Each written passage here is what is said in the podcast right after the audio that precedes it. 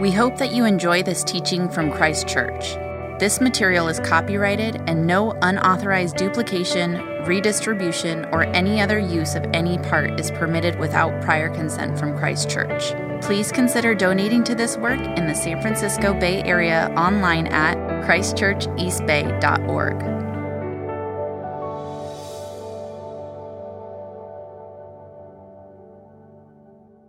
Reading from the Gospel according to Mark. The beginning of the good news about Jesus, the Messiah, the Son of God, as it is written in Isaiah the prophet, I will send my messenger ahead of you, who will prepare your way. A voice of one calling in the wilderness, prepare the way for the Lord, make straight paths for him. And so John the Baptist appeared in the wilderness, preaching a baptism of repentance for the forgiveness of sins. The whole Judean countryside and all the people of Jerusalem went out to him. Confessing their sins, they were baptized by him in the Jordan River. John wore clothing made of camel's hair with a leather belt around his waist, and he ate locusts and wild honey. And this was the message. After me comes the one more powerful than I, the straps of whose sandals I am not worthy to stoop down and untie. I baptize you with water, but he will baptize you with the Holy Spirit. At that time, Jesus came from Nazareth in Galilee and was baptized by John in the Jordan. Just as Jesus was coming up out of the water, he saw heaven being torn open and the Spirit descending on him like a dove. And a voice came from heaven, You are my Son, whom I love, and you and I will be pleased. At once the Spirit sent him out into the wilderness, and he was in the wilderness 40 days, being tempted by Satan. He was with wild animals, and angels attended him. After John was put in prison, Jesus went to Galilee, proclaiming the good news of God. The time has come, he said. The kingdom of God will come near. Repent and believe the good news. As Jesus walked beside the Sea of Galilee, he saw Simon and his brother Andrew casting a net into the lake, for they were fishermen. Come follow me, Jesus said, and I will send you out to fish for people. At once they left their nets and followed him.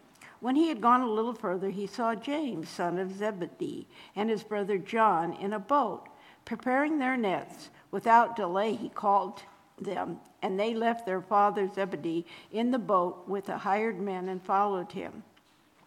Early in the morning, while it was still dark, Jesus got up, left the house, and went off to a solitary place where he prayed. This is the gospel of the Lord. Praise to you, O Christ.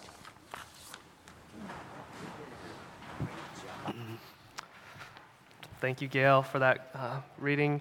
Good morning, everyone. My name is Andrew. I'm one of the pastors here. Merry Christmas. I want to give a shout out to the Thomases. I believe this is Samuel Thomas's first Sunday at Christ Church. So welcome, little one. Was that 7 weeks? 8 weeks. That's pretty good. And I also want to give a shout out to Amy, no longer Amy Howe, but Amy Ng and Jesse Ng, who got married this past Friday. They are not here right now. They're enjoying their time away. But yeah, a lot of exciting things going on in our church.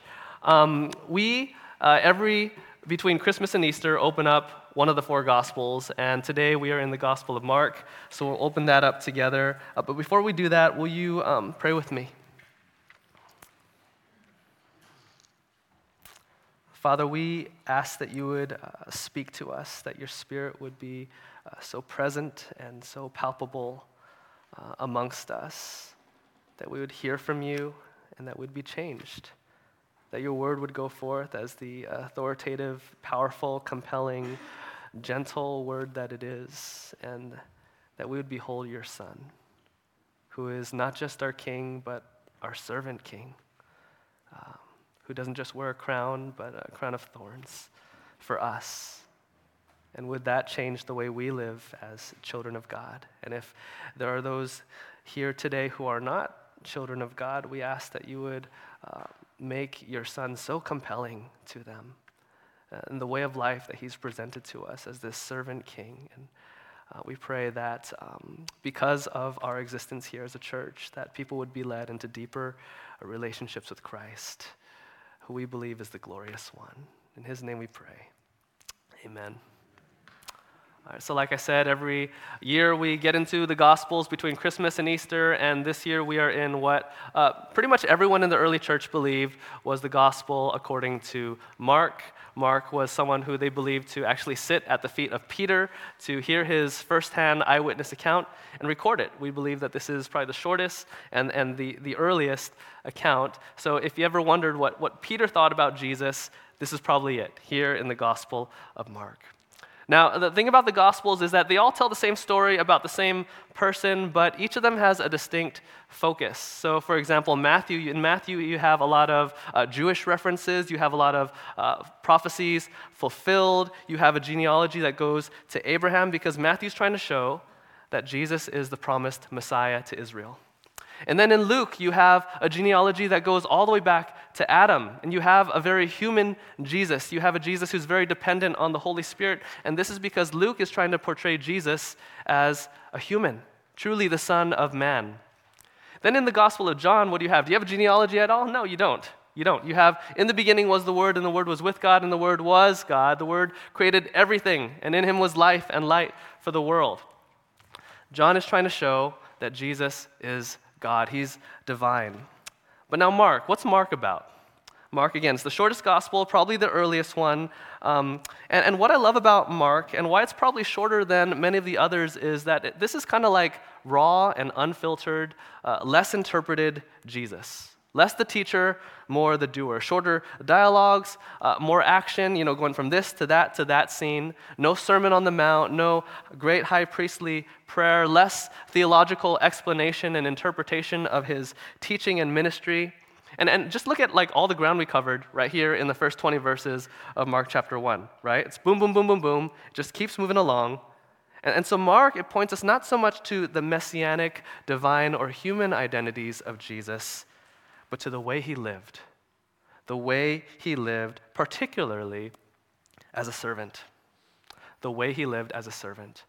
Now, this idea of Jesus as the way, I grew up in the church. There was never a time in my life where I didn't know about Jesus, because my parents taught me about this Messiah God who's the way, the truth, and life. I probably memorized that, John 14, as a kid in elementary school. The way, the truth, and the life. And it always made sense to me how he's the truth. Right? Like Jesus teaches the truth. He's God. He teaches the truth about who God is and how to live the right way. And he's the life, of course. He's the author of life. And he came to give, resurrection, eternal life. But I always thought of the way, him as the way, as he's kind of like the way to the truth, the way to the life. And I never really gave much thought to what it meant that he was the way, which is actually what the early church called Christians before they called Christians Christians, right? But only these last couple years have I come to realize that he's not just the way to the truth, he's not just the way to the life, but he is a distinct way of truth. He is a distinct way of life. Like he's not just a door that you walk through to get to truth, he's not just a door you walk through to get to life, but he's a pattern. He's a pattern. Not just some example of how to be good and moral, but he's the very pattern of how life was meant to be for the children of God. And I wonder how many of us also need to come to that realization today, that Jesus isn't just a truth to be accepted in our heads or an eternal life to hope in with our hearts, but a way of life to be lived out and worked out with our hands. This reminds me of a conversation I had a couple months ago. It was during our Explore God series. We had our Q&A afterwards, and I was chatting with someone who's been here in our church for a few years now, exploring Jesus, trying to understand and decide whether or not he wants to trust in Jesus and go all the way and become a member of the church. And he said, I really am drawn to Jesus and his teachings. I admire him and his values and the way he lived, and I don't have a plausible alternative account for the empty tomb and how such an international movement could have come about from this mere first century Jewish teacher under Roman occupation. But what do I do if I still feel like I still can't believe? And so what I said to him was, you know, it sounds pretty much like your head is there, and it even sounds like your heart is there. It seems like you want to believe, but I also get it that you're not there yet. I totally get that. But what if we tried to not just engage your head, not just even your heart, but also your hands? And I encourage him not just to wrestle with Jesus and his claims intellectually, or just to admire him in his heart, but to actually try Jesus' way of life on. Like, try living Jesus' way, doing what he did, spending time seeking nearness with the Father, spending time in the Scriptures, meditating upon the Word of God, spending time in prayer and in solitude, spending time serving others, and sticking close to a family of believers, a family of fellow followers of Jesus.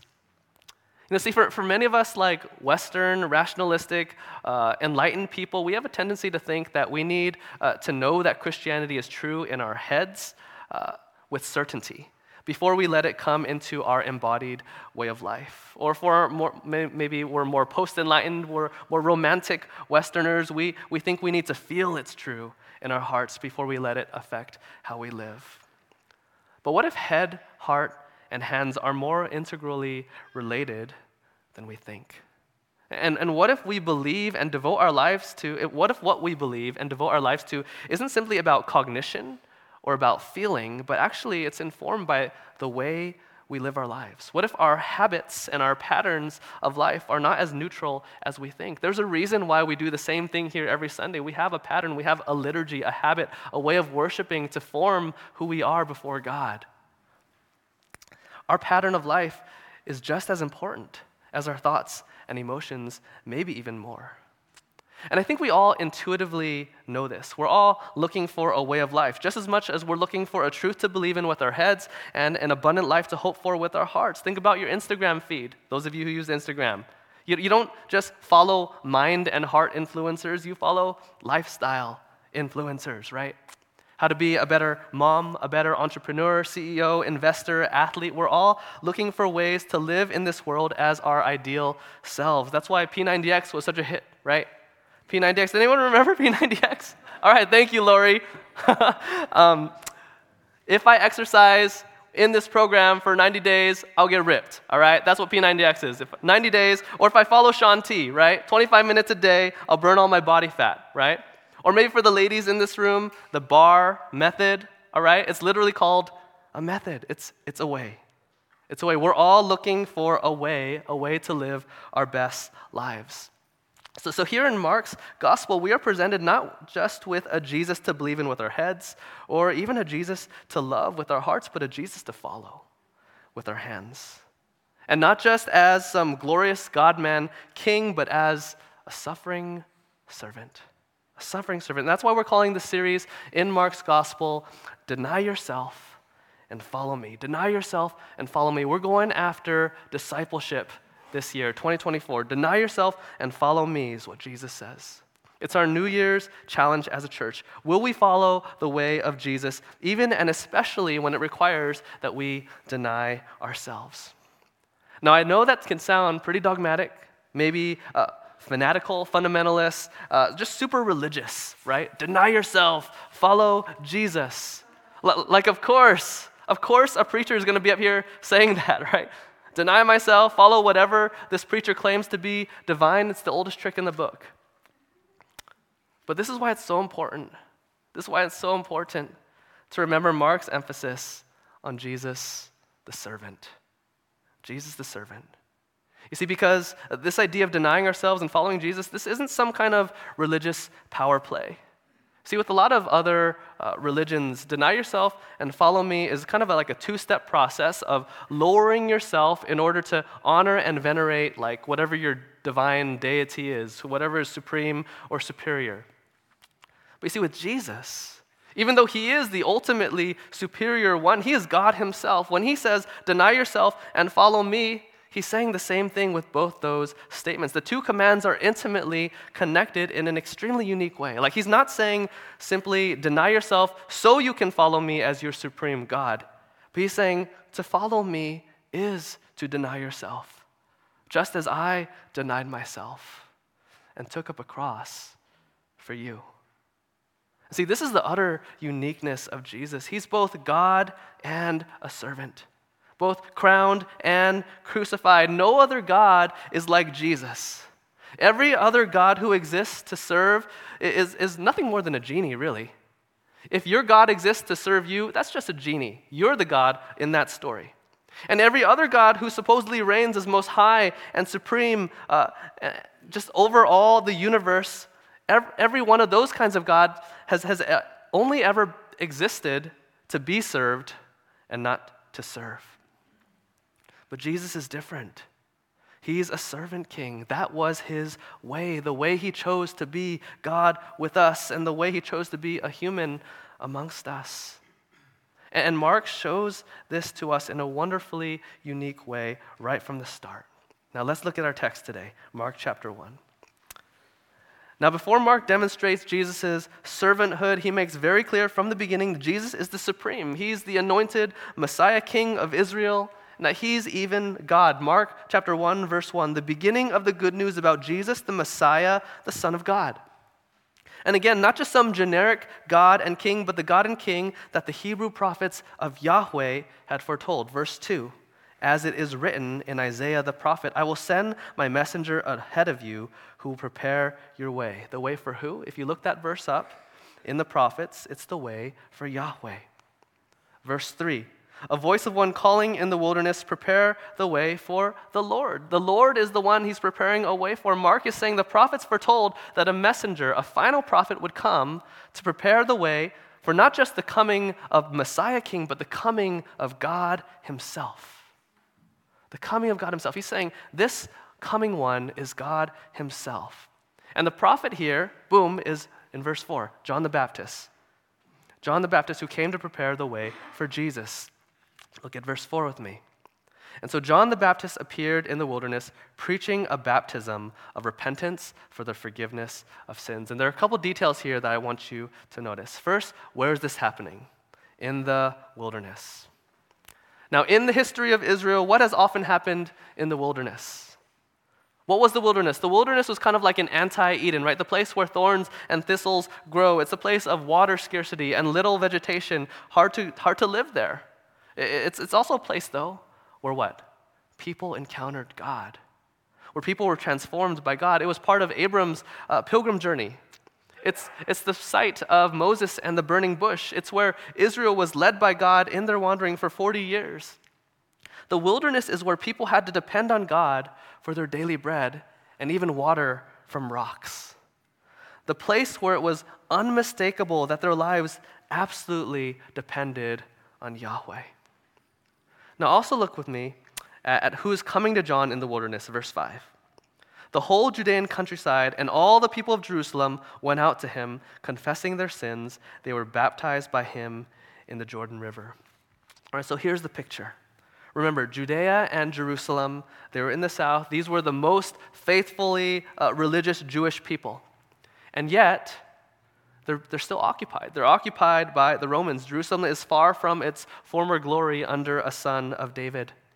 And so what's their strategy at this point to restore the kingdom of Israel? Their strategy is to follow the Pharisees' moralistic, legalistic, self-salvation project to obey enough for God to finally listen to them and give them their kingdom back. And they're all trying to do this. They're wearing their Make Israel Great Again hats, longing for the old kingdom of David and Solomon, the old kingdom. But what John is saying is that you were never the great kingdom that you thought you were. This entire nation needs to be born again. This entire nation needs to be cleansed. Come back out into the wilderness. Go back through the baptism of the Jordan River again to prepare yourself for the new and better kingdom to come. And John is preaching a baptism, therefore, of repentance and the forgiveness of sins. And notice it's a baptism, okay? It's a baptism. It's not a self-bathing to cleanse themselves. He's preaching a baptism. Like, think about that word. We don't baptize ourselves, right? We get baptized. Baptism is a passive activity. You know, if you studied the Old Testament law, you'd know that up to this point, virtually every Jewish cleansing ritual for the forgiveness of sins was a self-cleansing ritual. You were to go and bathe yourself. But here, John was saying, no, you can't. You can't cleanse yourself. You're that filthy. That's why I'm baptizing you as a sign that you actually need a divine baptism, verse 8, a baptism in the Holy Spirit from God himself to really get clean, to really get right before God. John is saying you need God to come to you, to clean you, to forgive you, and what you need to do in the meantime is to turn to him, to repent, to turn your whole self, your whole life toward him and his way. So from verses 1 to 8, Mark is making very clear that Jesus is God and King. He's the Messiah. He's the coming Lord that the prophets had foretold. He is the God who needs to come and cleanse Israel once and for all with his Holy Spirit. And even as great of a prophet as John the Baptist is, he says in verse 7 that he is unworthy to even stoop down and untie this coming Lord's sandals. The most menial, most dishonorable task. John the Baptist is pleading with the people to prepare for God himself, to make straight his paths. And by the way, this idea of making straight paths, right, where are they? They're in the ancient Roman Empire, right? Known for its Roman roads, right? But for the most part, the roads were unpaved, often not very well maintained, and definitely not straight. In fact, in many ancient Near Eastern records, you have kings complaining about just the roundabout routes that they had to take to get to places, and even some of them feeling so self-important that they demanded that their slaves and that their subjects who served them make straight paths for them. Make it easy for me to get to where I need to go. So John is saying, hey, there's an even greater king coming, more worthy than any other of a straight and direct path, because he is none other than Yahweh himself. That's who he's saying that Jesus is. This is John's message. God is coming. God is coming, and Mark doesn't want us to miss that. But now he's kind of identified Jesus as God. But then what happens when God does come into the picture in verse 9, in the person of Jesus? Verse 9, at that time, Jesus came from Nazareth in Galilee and was baptized by John in the Jordan. So try to picture this. John is baptizing hundreds, maybe thousands of Jewish people. Many probably are named Jesus. Yeshua is probably a very common name, right?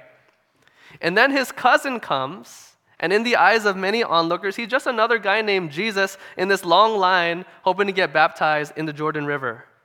And what's worse is he's from this hopeless little town called Nazareth, all right? So he comes to be baptized, but then what happens after this Jesus' baptism? Something utterly unique happens, right? Of all the Yeshuas that John baptizes, after this specific one, verse 10, heaven tears open.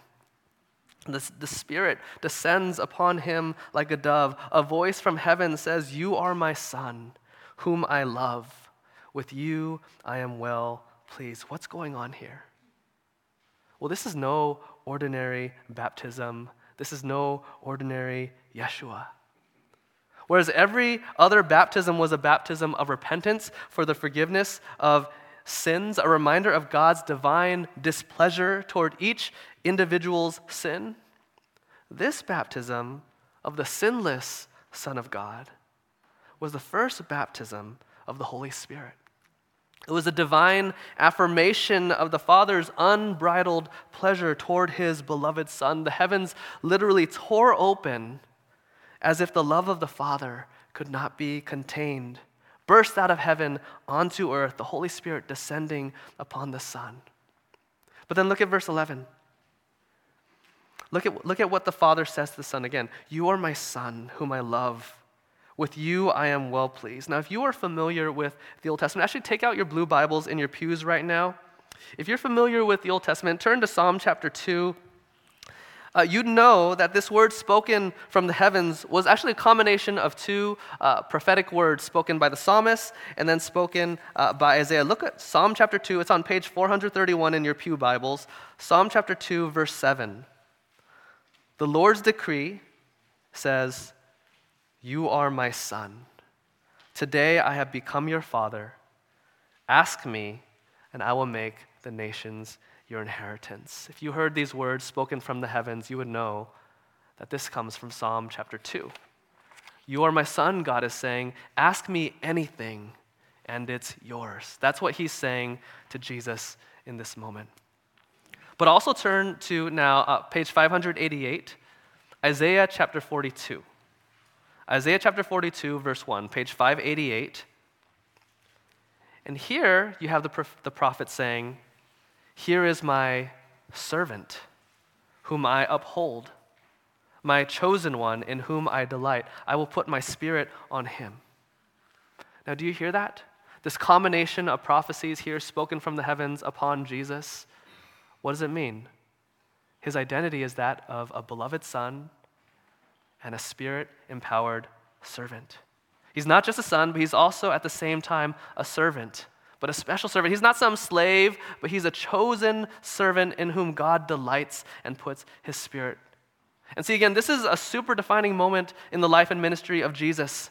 He is given an utterly unique identity and role. This is, though he is in very nature God, right? Though this is the coming of Yahweh, the answer to Israel's prayers that God would tear the heavens and come down to save them, he is at the same time a son beloved by his Father and a servant empowered by his Spirit. And this is just as profound as the reality that he is both God and servant. You know why? Because it portrays for us what a perfect life in relationship with God looks like. Yes, a life of submission as servants, but always at the same time as sons and as daughters, as children of the King. It's not like we have to be faithful servants first to earn our place in his house and in his family. No, we serve as sons, and as sons we serve. This is the way of Jesus. Jesus served as a beloved son. No inferiority, no shame, all joy, all pleasure, all delight, simply living into his identity as a son and as a servant.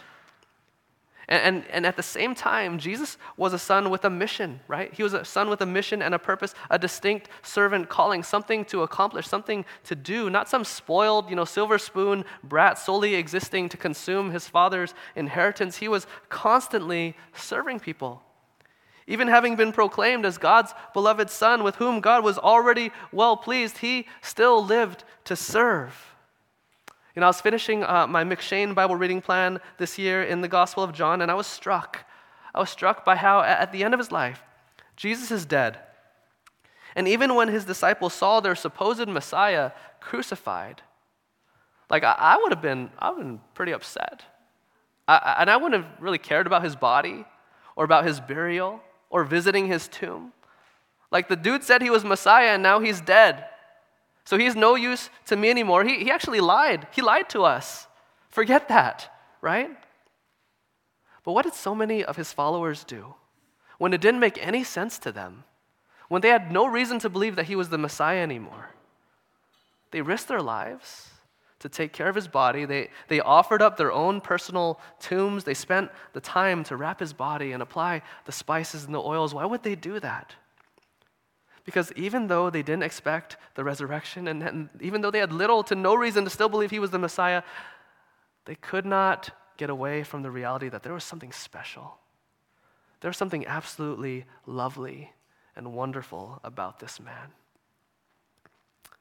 Something absolutely compassionate about his character, right? This sacrificial servant that he was, always putting others before himself, healing and liberating left and right, no matter how deserving or undeserving people were, exposing himself to Gentiles and unclean lepers and even to death itself. This is the kind of child of God he was. He was a servant and a son. And when this clicks for us, the servant-son dynamic, it changes everything. It changes everything about how we live. Look what happens to Jesus as soon as he's declared as beloved son and spirit-filled servant. Verse 12. At once the Spirit sent him out into the wilderness, and he was in the wilderness 40 days, being tempted by Satan. He was with the wild animals, and angels attended him. He's going out, he's being baptized. This is a defining moment of his life. His Father says, I love you. He gives him the most powerful thing in the world, the Holy Spirit, and then he's sent out into the wilderness. What's up with that? How could a loving Father let his beloved Son, and how could a Holy Spirit lead his empowered servant to be subjected to Satan and the wild animals in the wilderness? Well, it's precisely as a beloved son and spirit-filled servant. No one else could endure the wilderness but a spirit-filled servant and a beloved son of God. In fact, it's only a beloved son and spirit-filled servant who could survive such a wilderness experience. Only someone so assured of the love and provision of his Father. Only someone so in tune with God's Spirit who could endure those 40 days, depend on nothing but God and his angels, and overcome temptation and show us our fullest potential as humans depending on God in our wilderness circumstances. Jesus did not live by bread alone, but by every word that proceeded from the mouth of God. And those words were, "You are my son, whom I love. With you I am well pleased." And he lived by those words. He lived by those words. Those were the words that sustained him and gave him what he needed through all the most intense moments of his life. And my question for us, going into 2024, Christ Church, is, has this word become our daily bread as well? That we are beloved sons and daughters, that we are spirit-filled servants of the King. Does that give us everything we need to live for tomorrow? You know, whenever I read about these words spoken to Jesus at his baptism, about his beloved sonship, I can't help but think of a story Walter Isaacson shares in his biography of Steve Jobs. In case you didn't know, Steve Jobs was adopted, and from an early age, his parents would often be very intentional about explaining to him that he was adopted, and that was part of his story. But one day, he was like 6 or 7, and he was sitting on his lawn, and he was explaining to the girl next door that he was adopted. And, you know, she was younger. She was just kind of curious, and she said, "Oh, so does that mean that your parents, your real parents, didn't want you?" And Jobs said that these words struck him like a lightning bolt. And he ran into the house, weeping and weeping, crying, and his loving parents tried to console him, saying, no, but we, you have to understand, we specifically chose you. We love you. But these genuinely loving parents, these words from his genuinely loving parents, they never seemed to be enough. And though Jobs would deny it, his closest friends and colleagues, according to Isaacson, believed that this open wound never really healed and afflicted him like all his life, contributing to his, you know, maniacal personality, his reflexive cruelty, his fierce independence, his lust for control, and even the abandonment of his own child because he just couldn't be bothered or distracted from his Apple empire, which was pretty much an extension of himself, right? And I wonder how many of us can relate to Steve Jobs, maybe feeling like servants but not sons. Always like we have to try to prove ourselves, earn our identity, earn our place in this or that family or community. And maybe we find our servant selves trying to treat others as servants and slaves, just like Steve Jobs treated his employees. Less so out of a desire to lead them and honor God and honor our neighbors and be a blessing to the world, and more so just out of our insecurity. But what if we believed that we could be both servants and sons of the loving God by uniting ourselves to our big brother Jesus?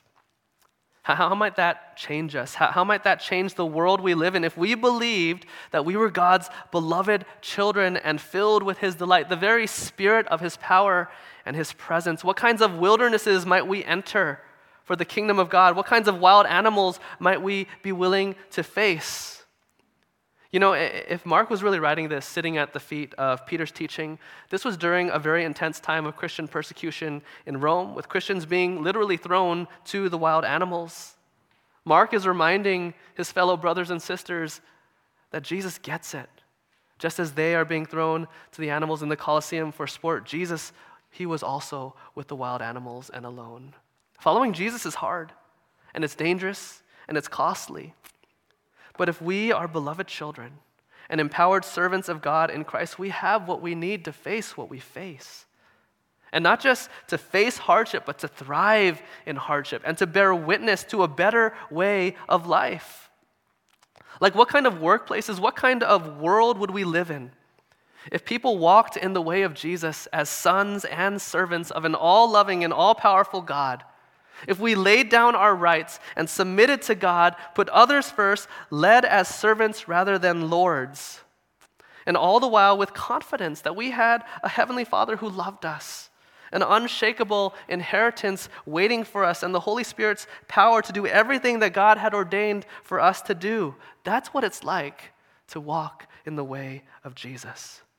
It's to live with the incredible confidence of being loved by God as his own child and empowered by his Spirit to do everything that God wants us to do. It's taking the initiative to exercise his authority in the world, in our workplaces, in our relationships, in our families and neighborhoods, inviting people to follow us in Jesus' life-giving ways.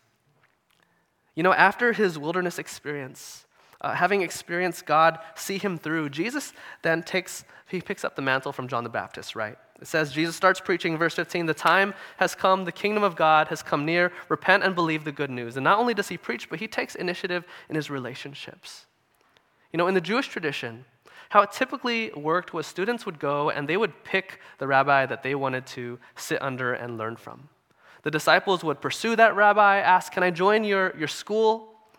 And then once admitted, they would serve that rabbi hand and foot so that he could devote his whole life to teaching them, and they could receive his instruction, and they could try to live the way he did to the best of their abilities. But this is different, right? Here we see Jesus taking the initiative, Jesus pursuing, Jesus inviting these disciples to come and follow him. And I think what Jesus is doing is he's modeling his alternative way of relating to people. Not pursuing people to colonize them and to oppress them and to proselytize them, but pursuing people with love. Pursuing people as a servant. Just as the Father tore the heavens open to speak a word of affirmation and welcome to Jesus, so is Jesus speaking forth his own words of loving invitation to these disciples, to invite them, to adopt them into his own family. He's generously drawing them into something far more wonderful than they can imagine. And sure, they'll probably treat him much like a rabbi and serve him so that they can focus on his teachings, but they're about to get something far greater than what they give to their rabbi. Now, you might have found this kind of strange that these fishermen at the end of this account, in verses like 18 to 20, they left so much, right? Just because Jesus called them. They left their nets, they left their boats, their businesses, their hired men. James and John were probably pretty successful in their fishing business. They left their father. And Mark really doesn't give any reason at all. It's just like there's this inherent power and authority to Jesus' words, "Come, follow me, and I will send you out to fish for people." Because honestly, they clearly had no idea what they were getting themselves into by following Jesus and leaving their nets behind, right? But what we do know is that at the end of their lives, all four of them, Simon, Andrew, James, and John, they were totally glad that they did. And they counted it the greatest honor of their lives to walk in the way of Jesus. And they even died following Jesus and walking in his way as servants and sons of God. Because you know what they discovered in Jesus? This coming God and King for whom they were supposed to make straight paths for his arrival. They found a king who charted his own path, who charted his own way, without conscribing, forced laborers or slaves to make his arrival smooth and easy. Jesus took a different way. Born as a helpless baby, lying in a manger to a poor family from Nazareth, and the only straight road that he walked was from the cradle to the cross. The mighty Messiah, the sovereign Son, did not turn to the left or to the right, but willingly went directly to the cross as our crucified king and suffering servant, sure of who he was and what he was called to do, what he was meant to do. And the world we live in has simultaneously looked upon this way of Jesus, both with tender admiration and defiant disgust. Having never seen such a beautiful sacrifice, and yet in our own sinful, self-interested natures, choosing more often than not, again and again, not to serve, but to be served. But that's not the way of Jesus. Christ Church, Jesus invites us. He invites us to deny ourselves and to follow him, to take up our crosses into the wilderness amongst the wild animals and to fellowship with him as the servant, son, and Savior he chose to be out of his own self-denying love for us. He invites us to enter into his belovedness as servants and sons ourselves for the good of our world and for the glory of God. Will you pray with me?